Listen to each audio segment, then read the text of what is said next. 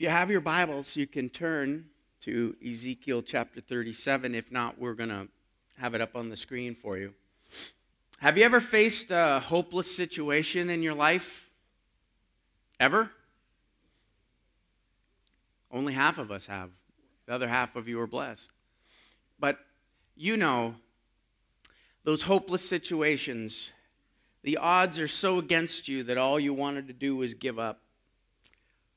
All hope was gone. Ezekiel was facing something similar.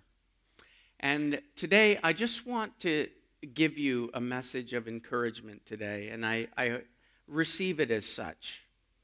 Let's look at Ezekiel chapter 37, verses 1 to 14 says this. The hand of the Lord was on me, and he brought me out by the Spirit of the Lord, and he set me in the middle of a valley.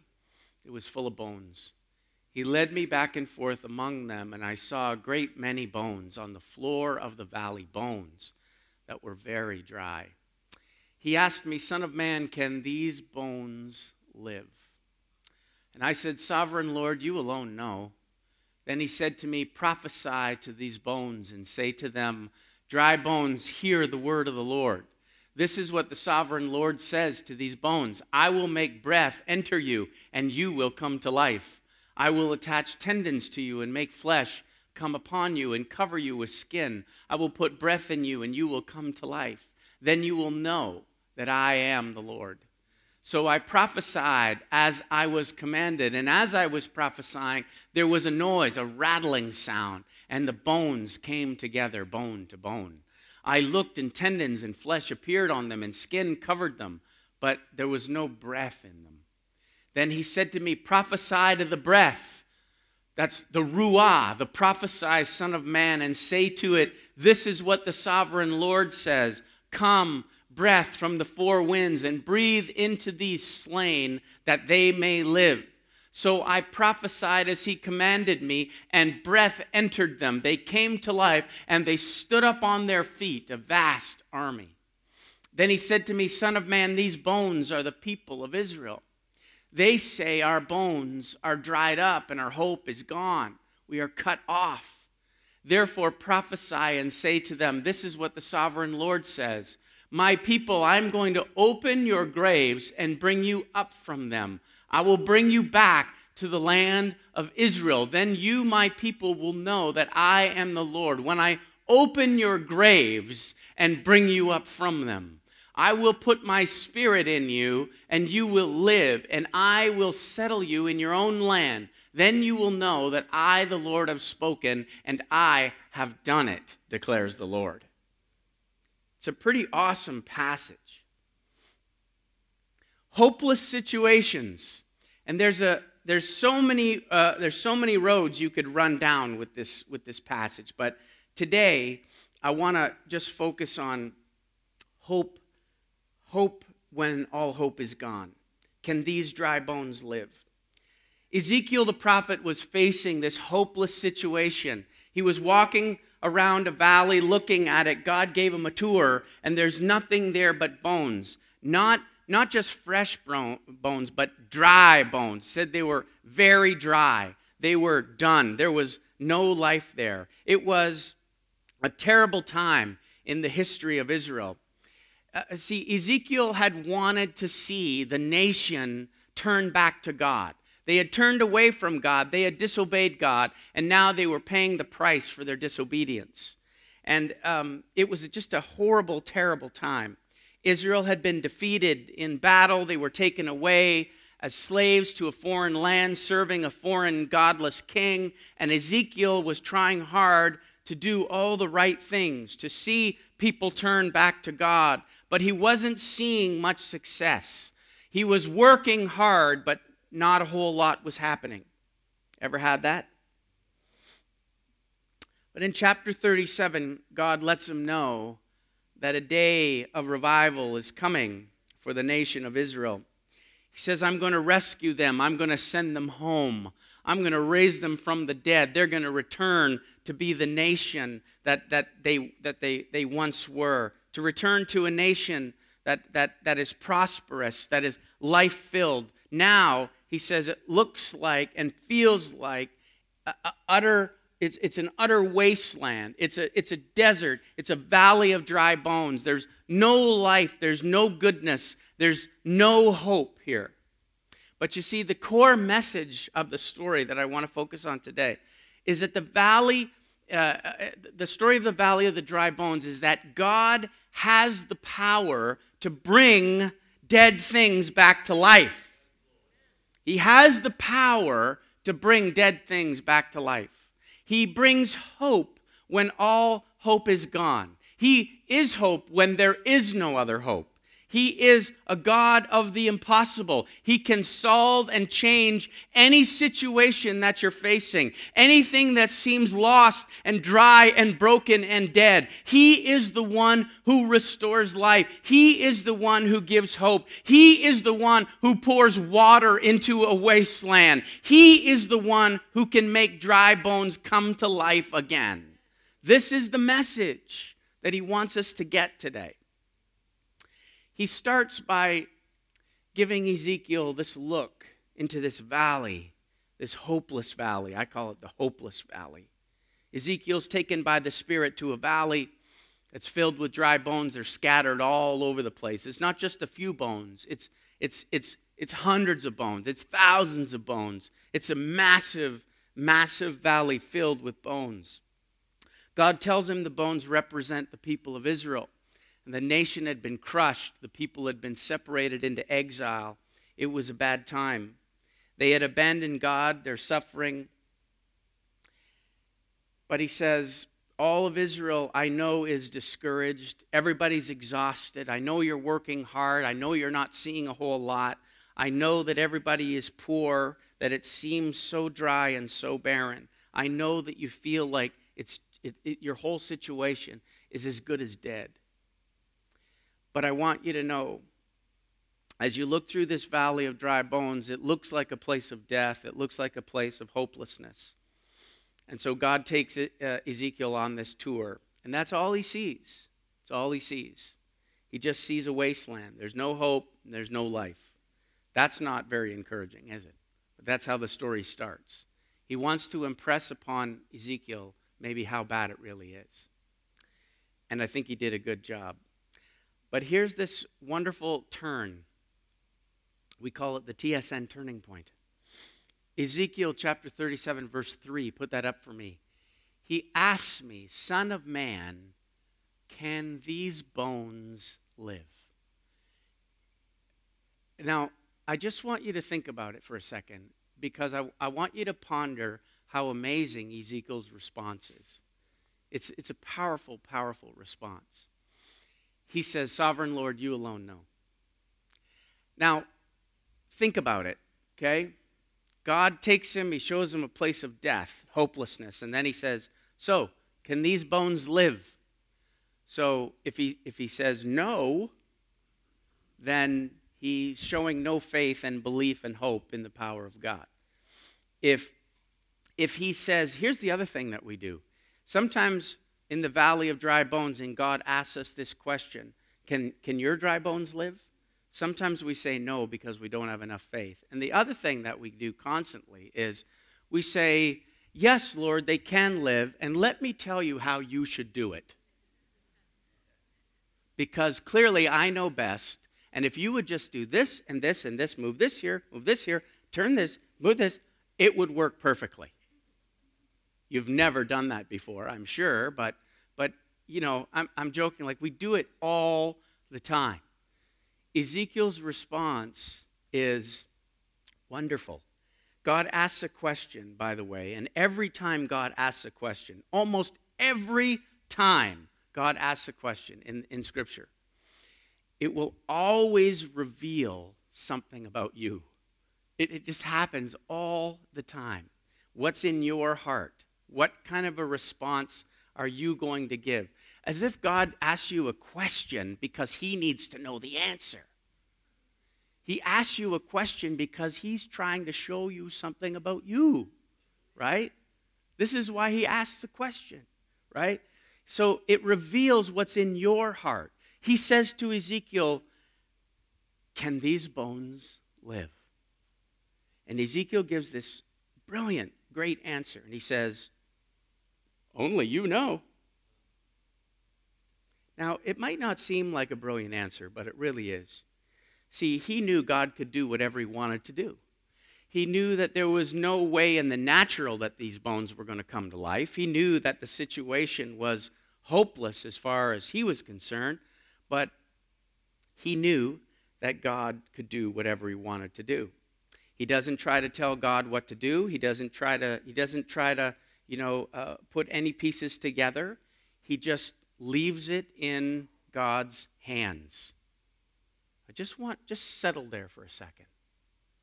He leaves it in God's hands. You realize how neat that is? We don't do that very well. See, the moment, and here's the thing to catch. The moment that he does, there's this process of restoration that begins. See, so many times we face difficult times. We like to give God suggestions as to how he should solve this problem. We'll say, look, we're beyond the know. We believe you can do this.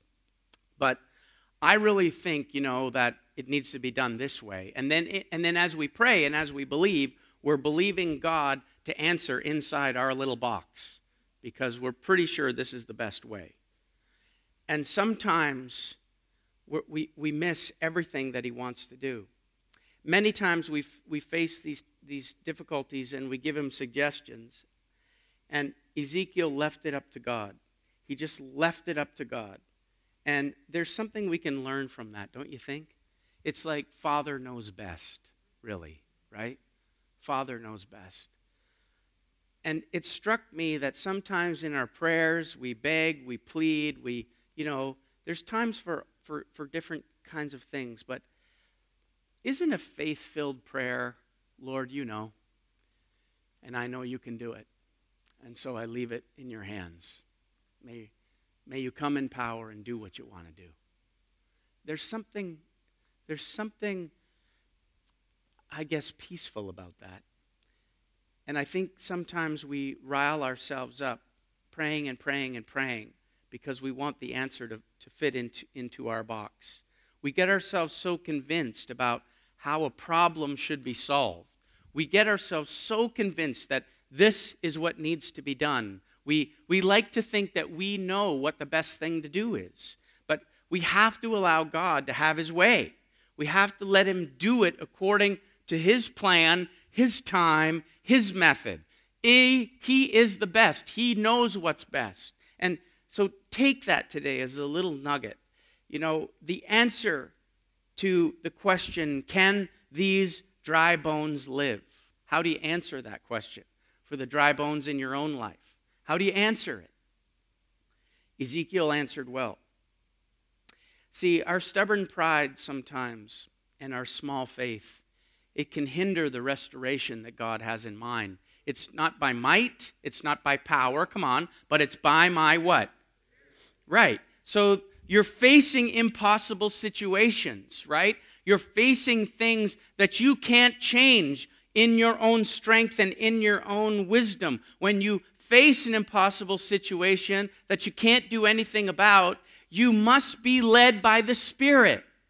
He must be doing it or nothing will happen.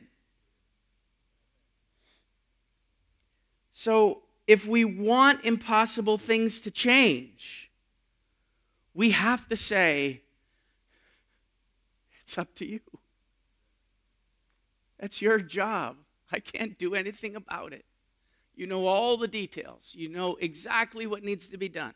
I don't pretend to try to tell you what to do.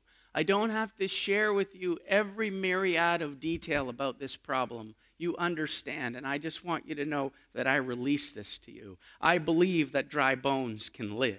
I believe that you are able, capable. I believe that you're the mountain mover. I believe that you're a God of the impossible, and I leave it to you to answer your way, your time, because I trust you. You alone know. There's something powerful about that.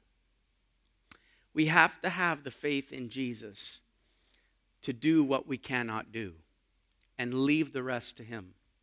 There's cooperation many times needed, but after you've done all that you can do, All that's left to do is stand and wait. So believing for the impossible, it requires faith, it requires hope. And by the way, it's another sermon, but faith and hope are almost like they're these intertwined qualities. I almost call them symbiotic.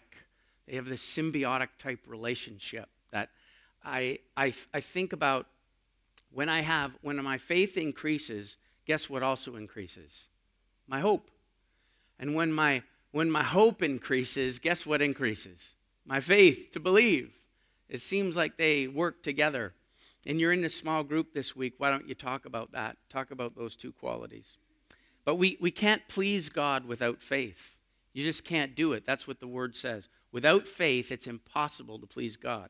He wants us to have it. And by the way, he wants us to have it in large amounts, not just little amounts. He wants it to be growing, to be ever growing. He wants you to have more faith this year than you had last year. He wants you to be continually growing in your faith. So what is your response when he asks you, if your personal valley of dry bones can live, what's your response? Do you place it in his hands and believe by faith and keep your hope alive?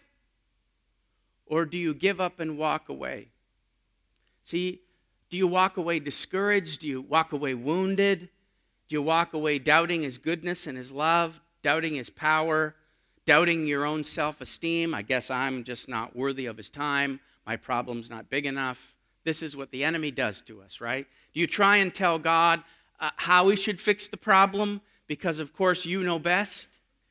How are you dealing with your mountains? How are you dealing with the situations that seem impossible? What are you doing with your dry bones? How are you dealing with it? And when God says to you, can these dry bones live? Can your situation change? Do you believe that this miracle can happen? Do you believe that this person can be saved? Do you believe this?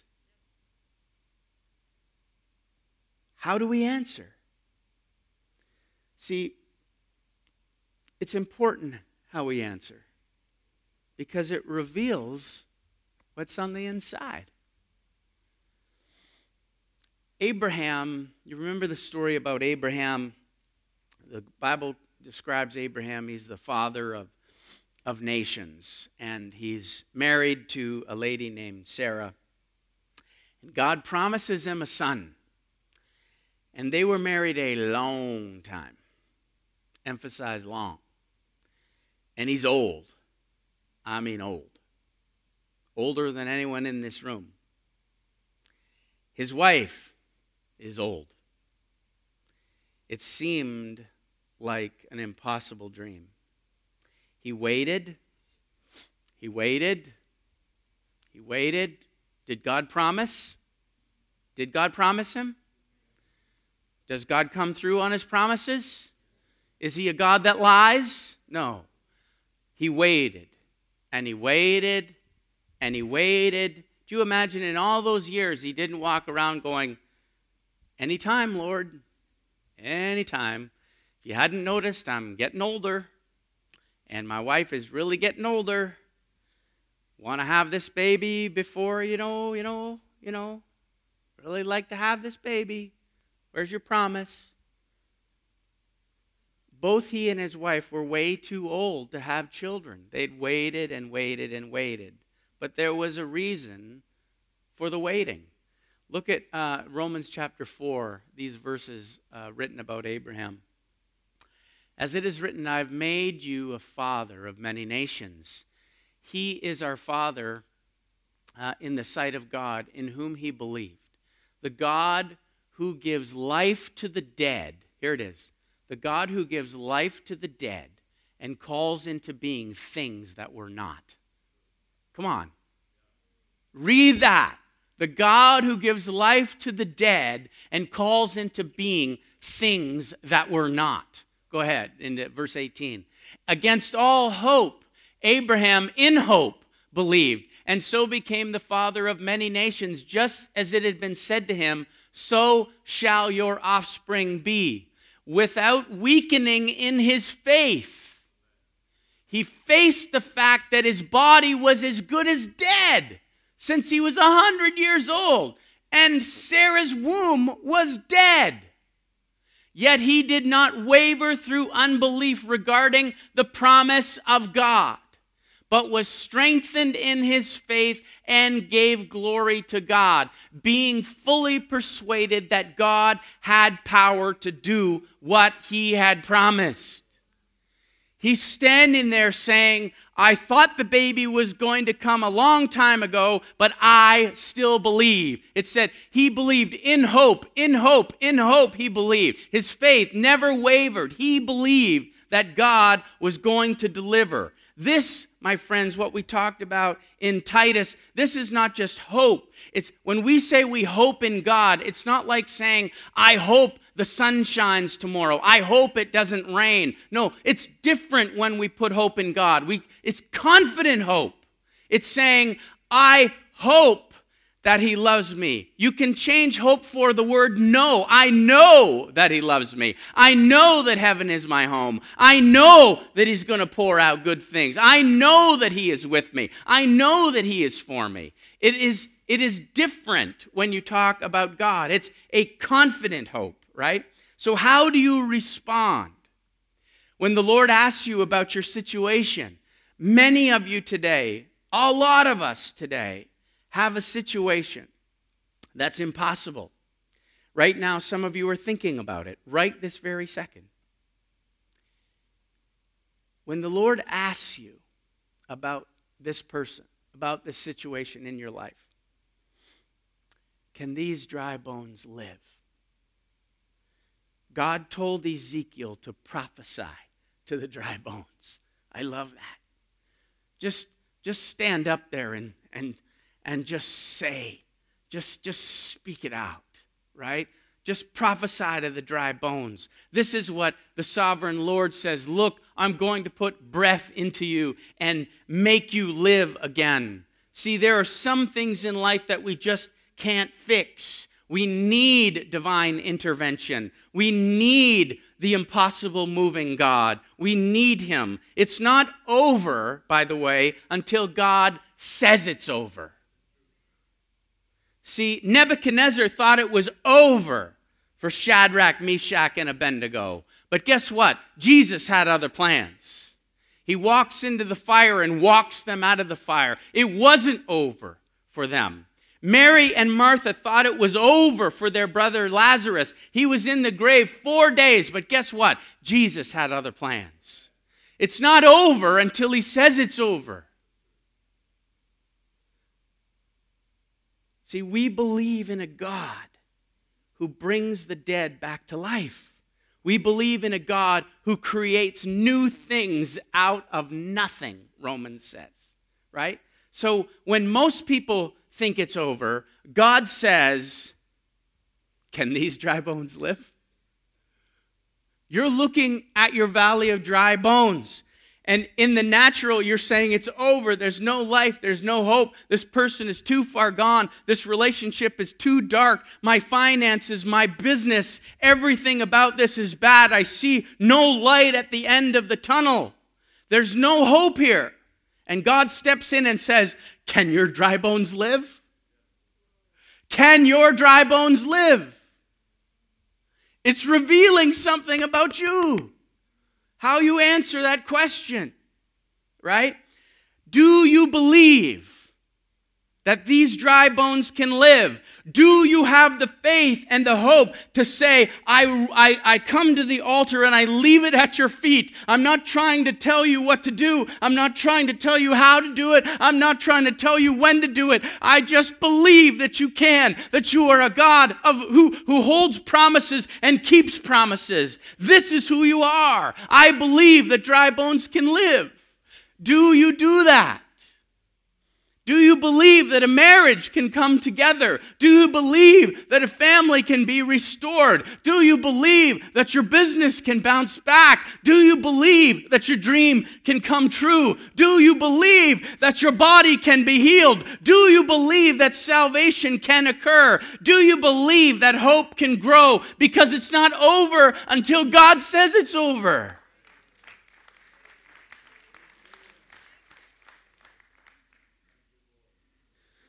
See, there's hope, confident hope, when all hope is gone. In the valley of dry bones, he is our source of strength. Can these dry bones live?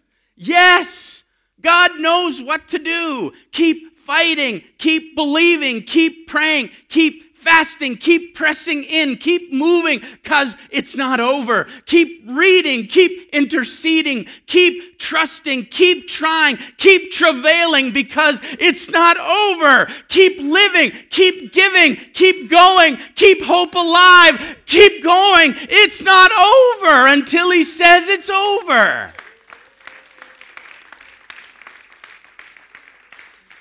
This is who we're called to be.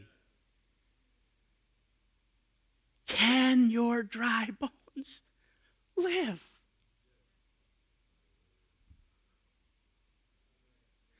He is hope when all hope is gone.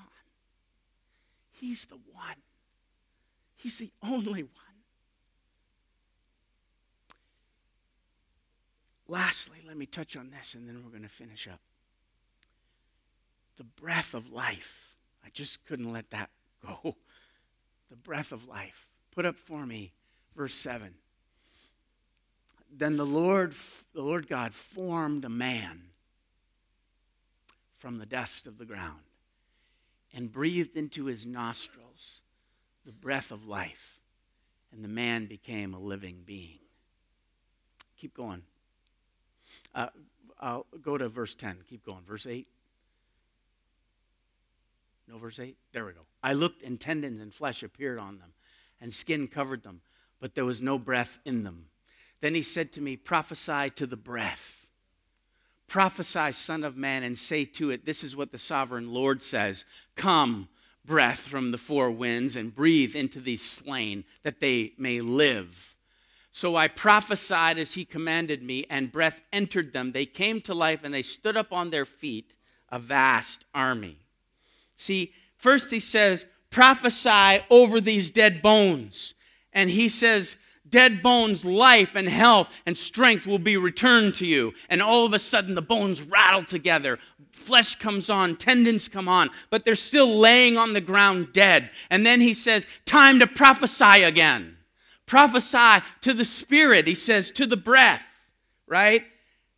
They're not alive. You see, he speaks over the bones. They had already come together, but they were not alive until the breath of God came into them and came upon them, right? The same thing, by the way, happened to Adam in the garden. Throw that up, Genesis 2:7 for me. Then the Lord God formed a man from the dust of the ground and breathed into his nostrils the breath of life. And then the man became the living being.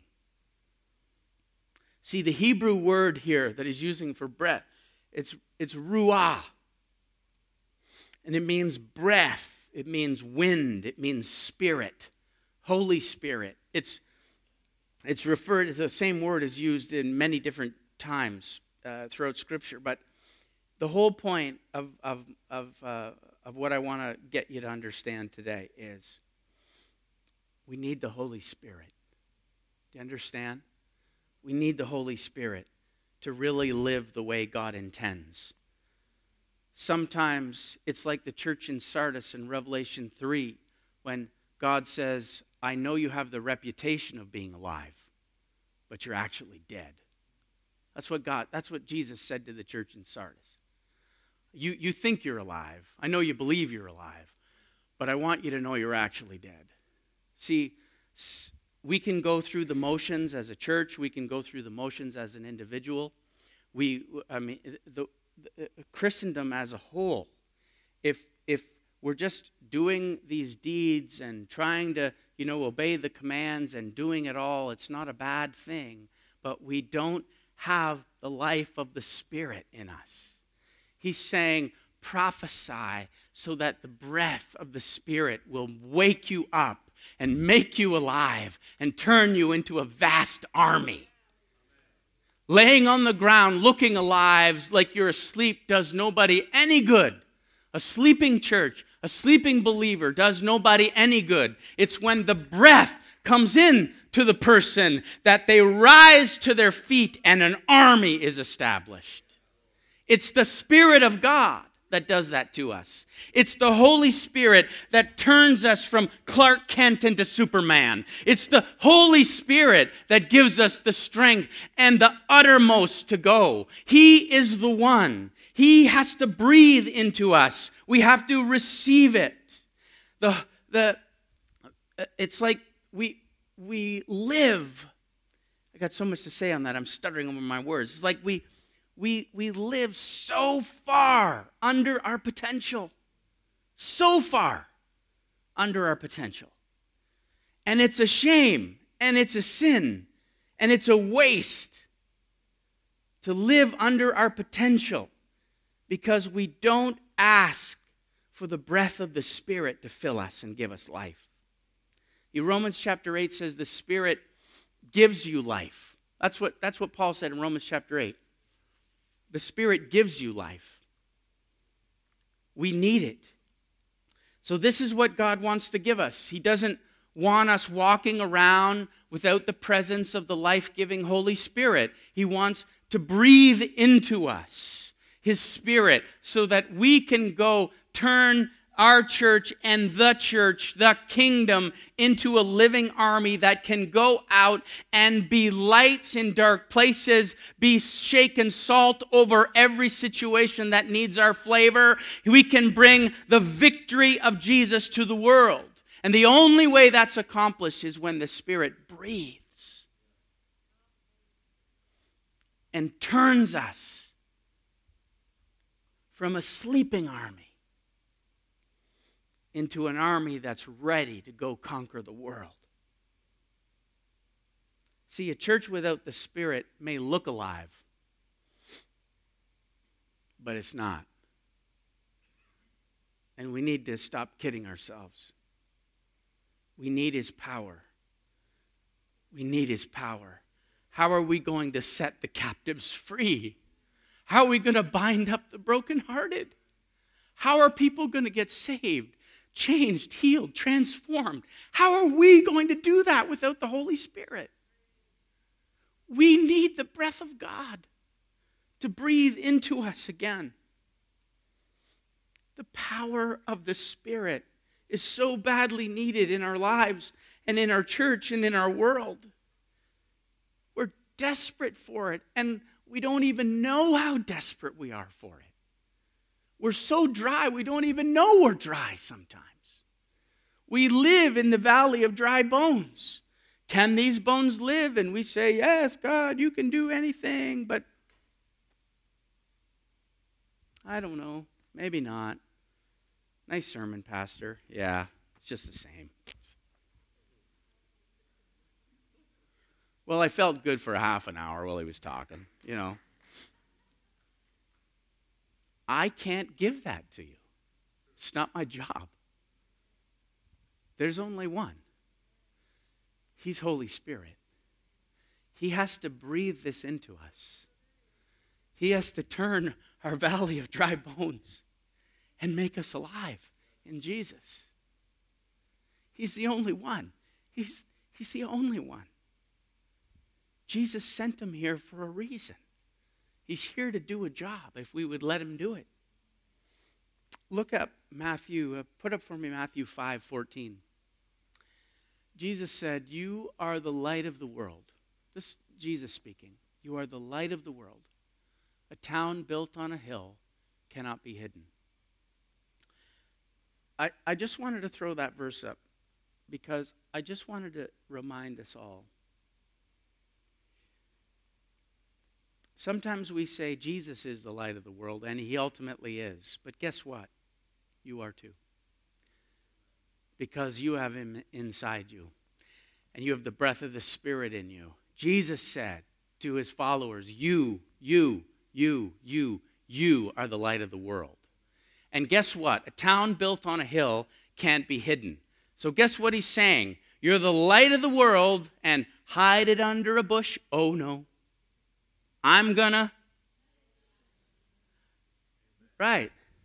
Hide it under a bushel. No, I'm gonna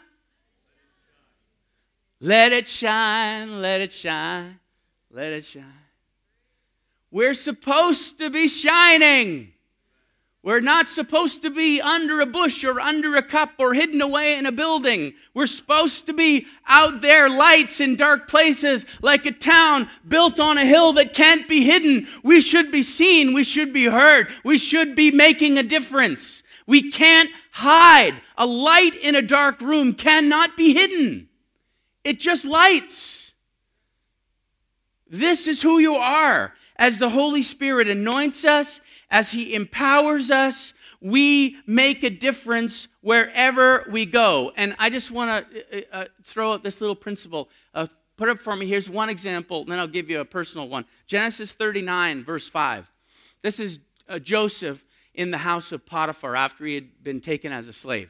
It says, from the time he put him in charge of his household and all that he'd owned, the Lord blessed the household of the Egyptian. Why? Read it with me. Because of Joseph. The blessing of the Lord was on everything Potiphar had, both in the house and in the field. So here's my point. Potiphar was blessed. Why? Because Joseph was present. He wasn't blessed until Joseph arrived. He wasn't blessed the same way until Joseph was in the house. Why was he blessed? Because Joseph's presence, God's presence, the presence of the Spirit was now in his home.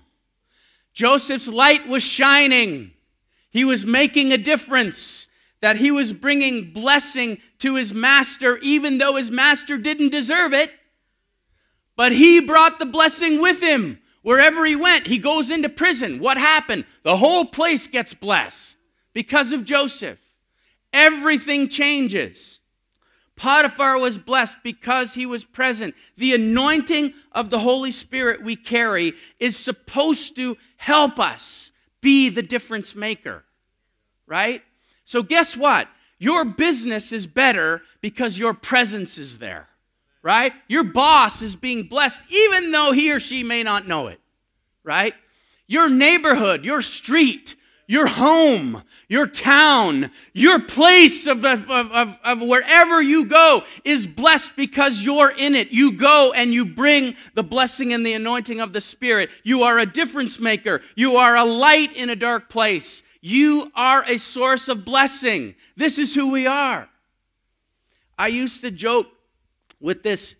I may have told this story a long time ago, but I used to joke with this barber. I used to go into this barbershop to get my hair cut when I had more hair.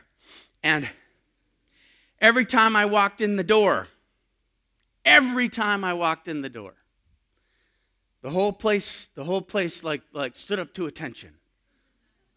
The language cleaned up, the jokes cleaned up, the conversation turned.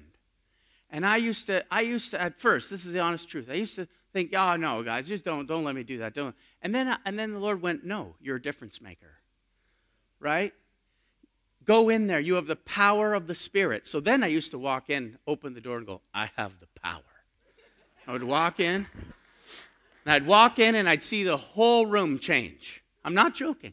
The whole room would change, and I began to recognize something that I'm just nobody. It's the presence of the Lord, right? Yeah, okay, you're a pastor, blah, blah, blah. But it wasn't just that. It's the presence of the Lord. I walked in and the place changed. The atmosphere changed. The language changed. The conversation turned. It was more like, oh, yeah, I haven't been to church in a long time. And, oh, maybe I should come to your church. And, oh, sorry, pastor, I just swore there. So I got to clean up my language. And, oh, I got to try to, like, get off smoking marijuana. And, oh, like, all the conversation changed. And I realized, I used to laugh. I used to open the door. I'd get out of my car and I'd walk in and I'd grab the door and I'd go, here comes the power. And I'd open up and I'd go, watch this. It's true. Joseph did it. Why can't I do it? Why can't you? He makes a difference. And the anointing of Holy Spirit that is in us that we carry. He calls us to be a light. Like a city on a hill can't be hidden, so light in a dark room cannot go unnoticed. See, the bones in the valley were very dry, very dry. They weren't just dry. You know that old commercial? I think it was for Sprite, the pop. And I'm showing my age. It's probably a long time ago, but there'd be a guy, and he was crawling on his hands and knees in the sand through the desert, you know? And he'd crawl, and somebody offer him water. And he'd say, no, they can't have water, no, you know? And he crawled on his hands and knees. It's like building, right? Goes, he finds some place, and then he sits down, and it's like, psst, you know?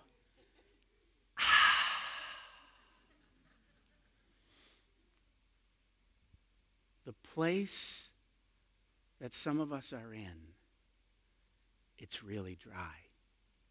It's really dry. And it feels really dead. And it feels really hopeless. And you feel really alone. But I want you to be encouraged today. Ezekiel was looking out over a valley, not just with bones, but with dry bones. And I think that's why the Holy Spirit has so many ways that he's described. You know, he's one of the ways is he's compared to living water, right? That keeps us fresh. See, the Holy Spirit actually stops us from becoming dry bones. And the Holy Spirit has the power to awaken life into situations that seem like they're dry bones. So I encourage you today, understand that if you know the Lord, you're a believer in Jesus. You're a carrier of hope. A carrier of hope. You're a carrier of hope where there is no hope. You're going to be in situations where there is no natural hope. There is no other hope. There is no man hope. There is no woman hope. There is no hope in a doctor. There is no hope in a pill. You're going to be in a situation where there is truly no hope. Man and all of our knowledge and all of our tech can't do anything about it. And yet you still are a source of hope. Do you understand? We are carriers of hope where there is no hope. Our hope is in God, the maker of heaven and earth. So, can these dry bones live?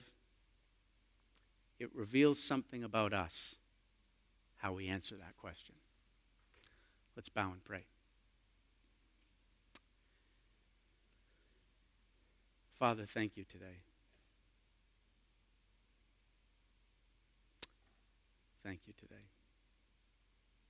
Band, come on back just for a moment. Thank you today, Lord. Thank you for your word. Your word is, Lord, so powerful. It's so real. It's so practical. It's so relevant when we understand. It says it's good for teaching. It's good for rebuking. It's good for encouraging. This morning, Lord, this passage is good for our encouragement. It's good to build up our faith. It's good to build up our hope. It's good to be reminded, all of us, that we serve a God who can give life to dry bones. And so I ask today, Jesus, that those of us who feel like we're particularly walking through a valley of dry bones, where our faith has wavered, where our hope is seemed to be very small.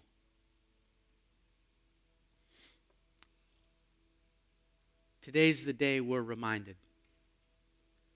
Today's the day, Lord, we just get that little kick in the pants, and when you lift us up and say, all things are possible to them who believe. That our God is still a God who does great things. And my job is to believe to have hope, in hope, believe with hope, to keep that faith from never wavering, and to put my dry valley, to put my dry bones, to put my situation, this person, this loved one, this sickness, this business, this financial need, this relationship, whatever it is, we have to put it in your hands and stop trying to tell you how to fix it. We just need to put it in your hands and ask you to fix it any which way you like, because you know best.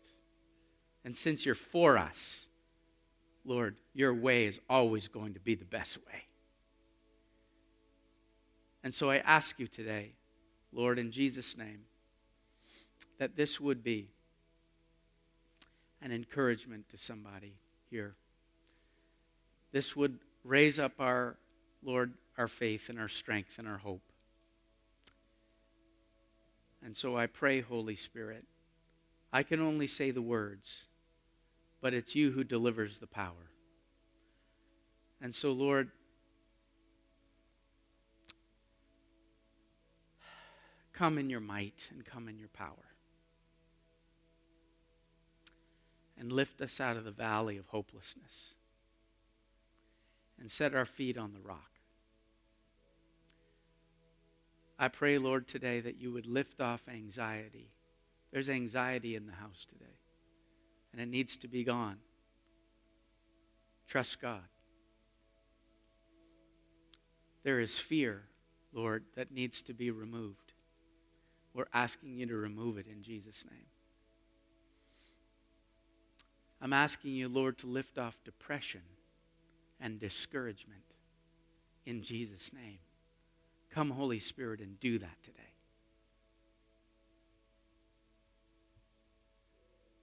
Thank you, Father.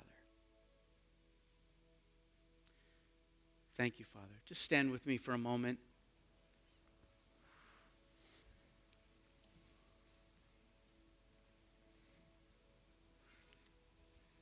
I want you to do something.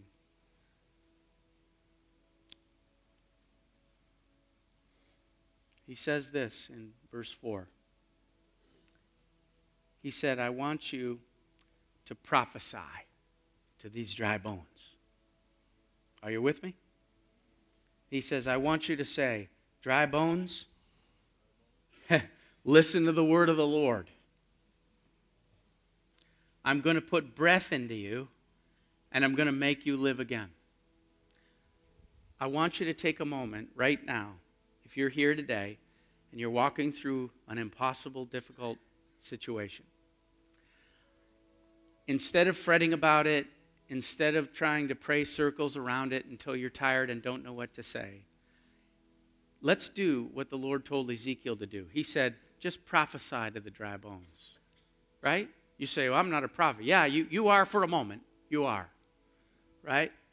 Prophesy to the dry bones and say, dry bones, you are going to live. Listen to the word of the Lord. Come on, now say it in your own words. Begin just to prophesy in that sense, to speak the words of the Lord over your situation. We prophesy to the dry bones. Listen to the word of the Lord. You will come alive. Life will be returned. The situation will change. Healing will happen. Reconciliation is on the way. Hear, O dry bones, as we prophesy over you. Now just take a moment. The next thing he said was, now just prophesy, he said, or speak life, the breath, the wind, the presence of the Holy Spirit into your own life and over this situation. Just do that now as well. Just say, Holy Spirit, come. Come into my life. Refresh me. Renew me. Strengthen me. Empower me. May my light grow stronger. And come, I just unleash the Holy Spirit into my valley of dry bones. Just unleash you, Holy Spirit, into my situation, into my darkness, into my valley, into my impossible, I unleash you. For it is impossible with me, but it is possible for you. So we just unleash the power of God, unleash the presence of God. The breath of the Spirit would come and rise up the dead body to life again. We speak this in, Lord, and over our situations. And we thank you in Jesus' name. We thank you in Jesus' name.